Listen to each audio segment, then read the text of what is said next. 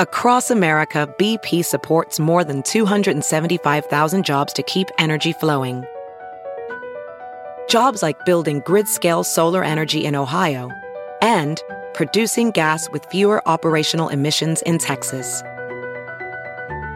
It's and, not or.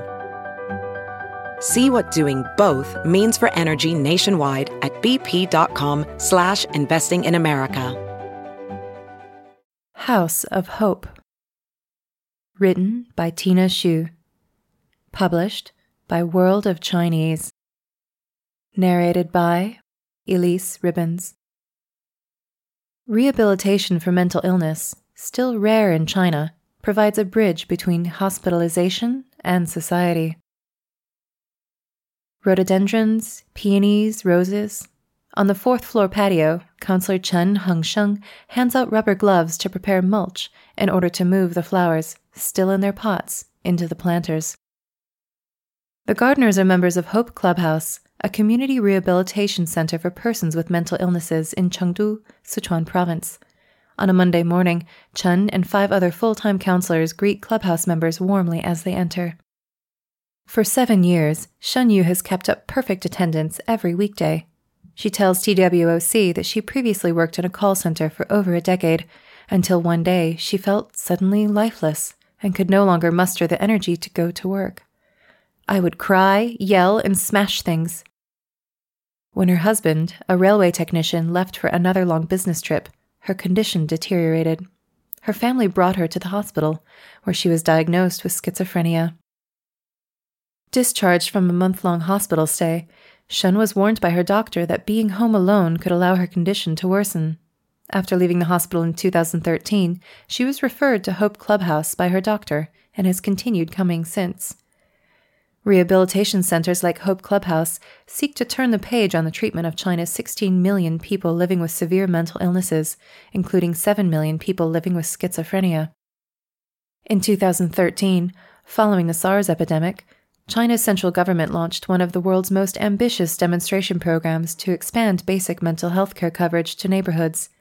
By the end of 2012, over 249,000 patients received free outpatient treatment, and 40,000 had received free inpatient care in 60 demonstration sites across the country in what became known as the 686 program.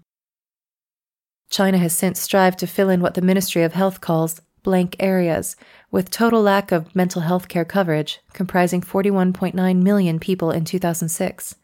Psychiatric departments in universities a profession discredited in the Mao era, reopened and expanded in the 1980s, churning out personnel for severely understaffed hospitals around the country. However, by 2015, two thirds of counties still did not have a single psychiatrist. Before the 686 program, much of China's mentally ill population was invisible. At its most extreme, healthcare workers responsible for registering participants for the program reported finding over 250 people with schizophrenia who had been restrained in their homes between 2005 and 2009, for periods ranging from two weeks to 28 years.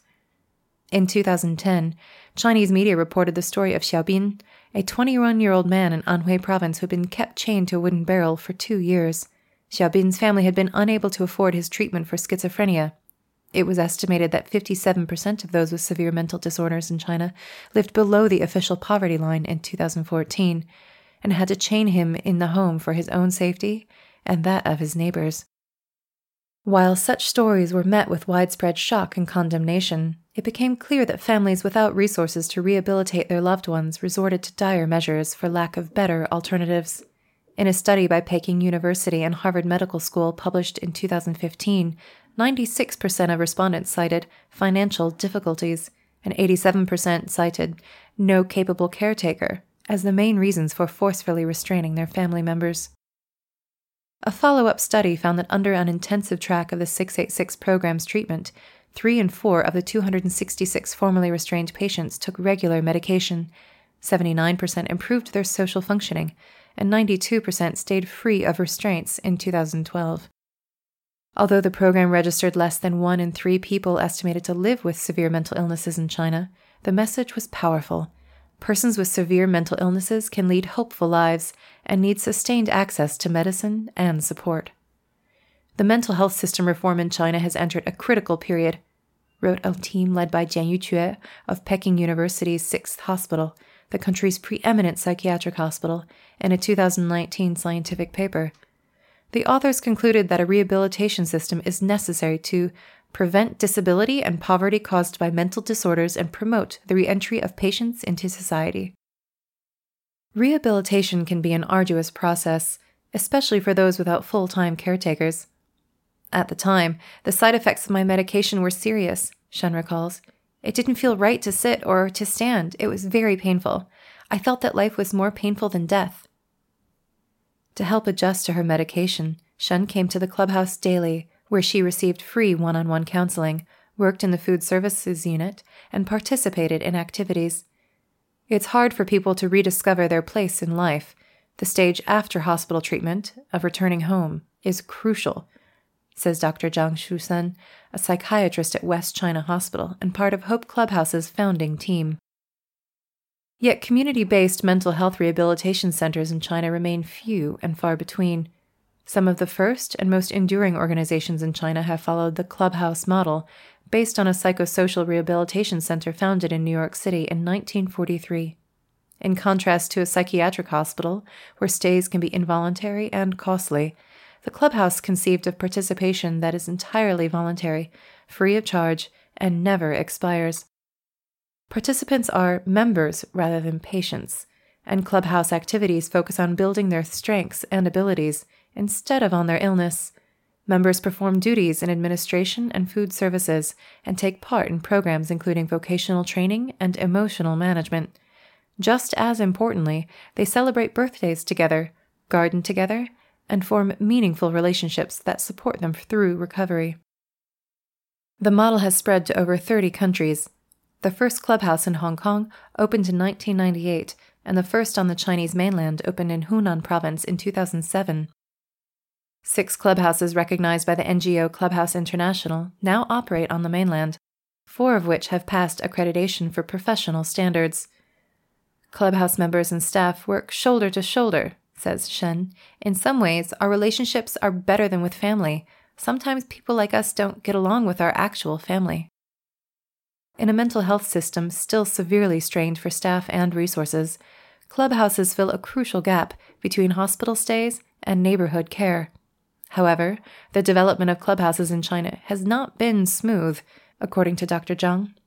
Dr. Zhang conjectures that the first mainland clubhouse in Hunan province received enthusiastic support from the provincial government, leading to the rapid growth of a number of clubhouses in the province. However, many in smaller cities remain substandard for lack of local psychological expertise, making doctors hesitant to refer their patients. Meanwhile, the clubhouse in Kunming, the capital of Yunnan province, grew from grassroots effort and has virtually no budget for staff training, affecting its services and fettering its growth. A successful clubhouse requires cooperation between numerous local government bureaus, hospital staff, and civil society, a difficult balance to strike. With bare bones funding and facilities, the work remains an uphill battle. One constant and enduring obstacle is deeply entrenched stigma from neighborhoods, families, and even patients themselves. A 2019 study spearheaded by Luming Li of Yale University Psychiatric Hospital quotes a counselor in Hunan province who says that neighbors have asked his clubhouse to move out of the community as they are afraid that the patients might be dangerous. Society seems to treat having a mental illness as worse than committing a crime, says Chen, the counselor at Chengdu Clubhouse, whose experience with an uncle with schizophrenia partially motivated him to work at the rehabilitation center. Some people say that stealing and snatching are better than getting a mental illness, because at least your children cannot inherit it. Many people think once you are diagnosed, your life is over. Chen says after being diagnosed with severe mental illness, patients may be disqualified from buying private health insurance, contributing to their reluctance to seek help. Many people prefer to care for their mentally ill relatives at home, either finding mental illness shameful or mistrusting institutions to provide adequate care. Doctors need to bring patients to the clubhouse sometimes, says Dr. Zhang. When people find out that they have other illnesses, they are eager to cure it. When they find out that they have a mental illness, they deny it, find it embarrassing, or just say that they are unhappy. The role of family is both a blessing and a curse for patients. While over a quarter of the 100 to 200,000 chronically homeless in the US suffer from a serious mental illness, the chances of people with mental illness becoming homeless is thought to be much lower in China due to tighter knit families. On the other hand, people with mental illnesses are often kept within the home. Even as mental health awareness increases and more patients than ever are accessing China's growing network of psychiatrists, rehabilitation remains the missing link. A study in Sichuan province found that of 2,757 people diagnosed with schizophrenia who passed away between 2011 and 2013, only 1% of them were actively receiving treatment in the period before their death. Upon leaving the hospital ward, patients are often out of sight and out of mind, but recovery requires sustained follow up care. It is increasingly clear that hospitals alone cannot safeguard a patient's recovery. Overprescription is a worrying trend. Daniel Vuillermin, lecturer at Peking University's School of Health Humanities, tells TWOC. At understaffed hospitals, psychiatrists who have little time for lengthy consultations rely largely on prescribing drugs to treat patients. A study led by Yu Zhenwei of Zhejiang University showed that from 2013 to 2018, prescription rates of antidepressants increased by 43% in six major Chinese cities. Vuillermin explains that the approach of throwing medication at people glosses over the importance of social and environmental factors of illness. Rehabilitation must calibrate not only chemical imbalances in the brain, but family and social relationships. While doctors look at the biological elements of treatment, rehabilitation looks at the social factors. Indeed, many of the clubhouse's members tell of extreme pressures in work, school, and family, which can often trigger biological and physical predispositions to mental illness. One member stated she fell ill after disputes with a developer that ended in her neighborhood being demolished. Clubhouses teach techniques for emotional regulation and health, as well as provide one on one counseling and peer support through working in a team. At the center of community rehabilitation is the idea that in order to return to regular life, one must recreate a sense of belonging, first by finding a supportive community, and then, ideally, transitioning back to work and school. Members who are ready are encouraged to participate in the Transitional Employment Program. The Chengdu Clubhouse collaborates with a dozen international and Chinese companies. Members are hired for part time positions, and the clubhouse guarantees that if employees don't show up to work, they will provide a replacement worker. However, while international companies have an established practice of corporate social responsibility, there is little precedent among Chinese companies for specialized hiring. Compared to similar programs in the US, the program in Chengdu is mostly limited to a handful of companies brought on through personal connections. Nevertheless, those who go through the program benefit from the independence and self worth of supporting oneself and one's family. An 18 year old clubhouse member who learned computer skills at the clubhouse enrolled in the Transitional Employment Program, where he gained the confidence to find another job at a business selling computers. Another program seeks to help students who have dropped out for mental health reasons to return to school and rehabilitate their relationships with their parents. Chinese parents love their kids so much, but are indirect to the point that their children cannot see it, or they are anxious and critical, explains Gao, a project consultant for the Chengdu Clubhouse who specializes in child and family therapy. Unfortunately, some children develop mental illness before their parents can see problems with their thinking. The clubhouse model has received a spate of recognition from central government. The State Council used the Changsha Clubhouse as an example in its 2013 casebook on social management innovation for mental illness, which provides recommendations for local and national governments to adopt. In 2017, the Ministry of Civil Affairs noted the clubhouse model in an opinion document to accelerate the development of community based rehabilitation services. In 2019, the Specialized Committee of Mental Health Rehabilitation was founded, the first national institution aimed at promoting psychiatric rehabilitation.